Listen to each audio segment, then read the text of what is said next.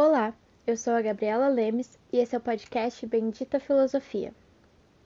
Nesse episódio, irei tratar de uma questão sobre a vida de Hannah Arendt que não só a definia, como também definiu seus escritos, mesmo que muito dessa influência esteja implícita em suas obras. A questão da judaicidade de Arendt. Hannah escreveu diversos textos sobre a temática, muitos dos quais estão agrupados no livro Escritos Judaicos. Esse livro evidencia de muitas formas a opinião, posição e análise que a autora faz sobre o mundo judaico, especialmente esforçando-se em compreender o antissemitismo dos séculos XIX e XX e como os judeus acabaram sendo lançados no centro dele. Mas também há o livro Eichmann em Jerusalém, que mais do que todos causou uma enorme controvérsia na sociedade quando lançado. Ela, inclusive, foi a causa de Arendt ter sido considerada párea na sua própria sociedade judaica o que seria uma das razões pelas quais as suas reflexões sobre os judeus acabaram sendo marginalizadas por muito tempo. Na introdução de Escritos Judaicos, o autor Ron Feldman diz que, agora cito, essa responsabilidade pelo mundo, quer sejamos uma vítima ou um algoz, está no centro da filosofia política de Hannah Arendt e é a base para sua análise politicamente radical e autocrítica da experiência judaica moderna que conduz a uma conclusão sionista. Fim de citação. Ou seja, a característica da responsabilidade política está presente não só nos conceitos políticos da autora em questão, mas também está em como ela analisa a história dos judeus e como a Segunda Guerra Mundial pôde ocorrer da forma que ocorreu. Para a autora, há elementos na história política judaica que facilitaram o antissemitismo tomasse tamanha proporção e chegasse ao Holocausto. O primeiro diz respeito, para Arendt, da não participação política dos judeus nas sociedades, mesmo que eles muitas vezes tivessem grande influência financeira nos governos, pois claramente os judeus tiveram grande participação monetária em todos os processos do Estado.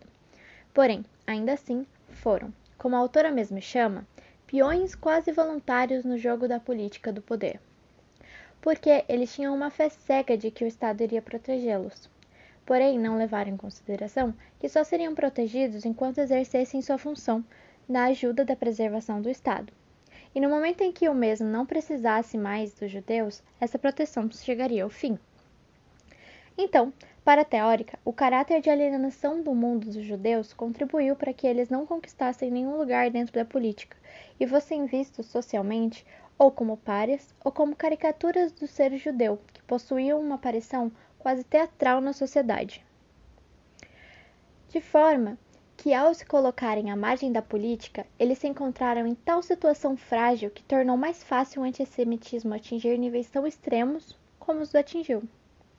Somando isso ao fato de a assimilação social ter sido um fracasso, esse povo acabou perdendo cada vez mais direitos, até não terem direito nem à vida. Outro ponto destacado por Arendt é o que, em toda a história do povo judeu, a maior preocupação sempre foi a sobrevivência e não a política, o que culminou em um desinteresse em conquistar a participação no espaço político e, portanto, não ter voz nos acontecimentos, e inclusive na política. Por quê? Quem tem em mente apenas a sobrevivência não prioriza os direitos políticos.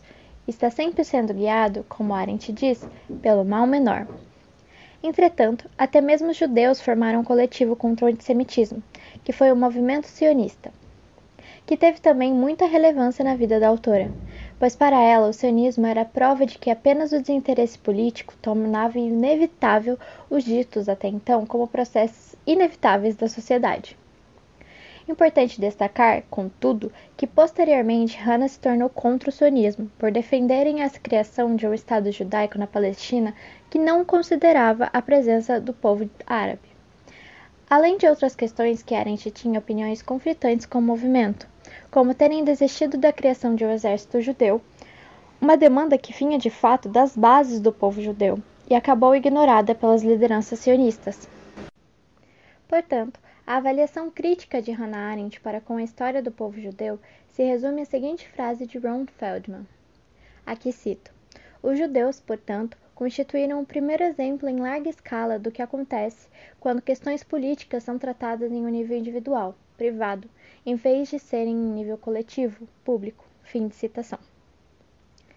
Mas vale ressaltar que não podemos cometer o mesmo erro que a sociedade do tempo de Arendt cometeu e tratá-la como traidora dos judeus ou condená-la por suas teorias políticas.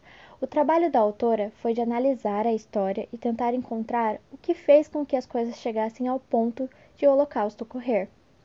Não é de culpar o seu próprio povo pelo ocorrido.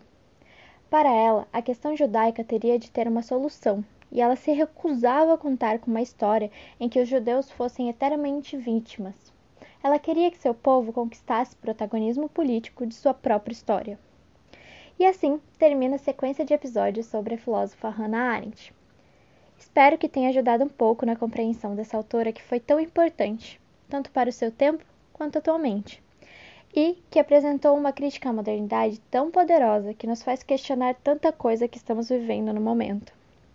Porque, por além das críticas à autora, que devem sim ser consideradas, claro, o maior objetivo da teórica foi mostrar como a modernidade está sofrendo com o sucumbimento do âmbito político e o social como sendo responsável por confundir o que é público e o que é privado.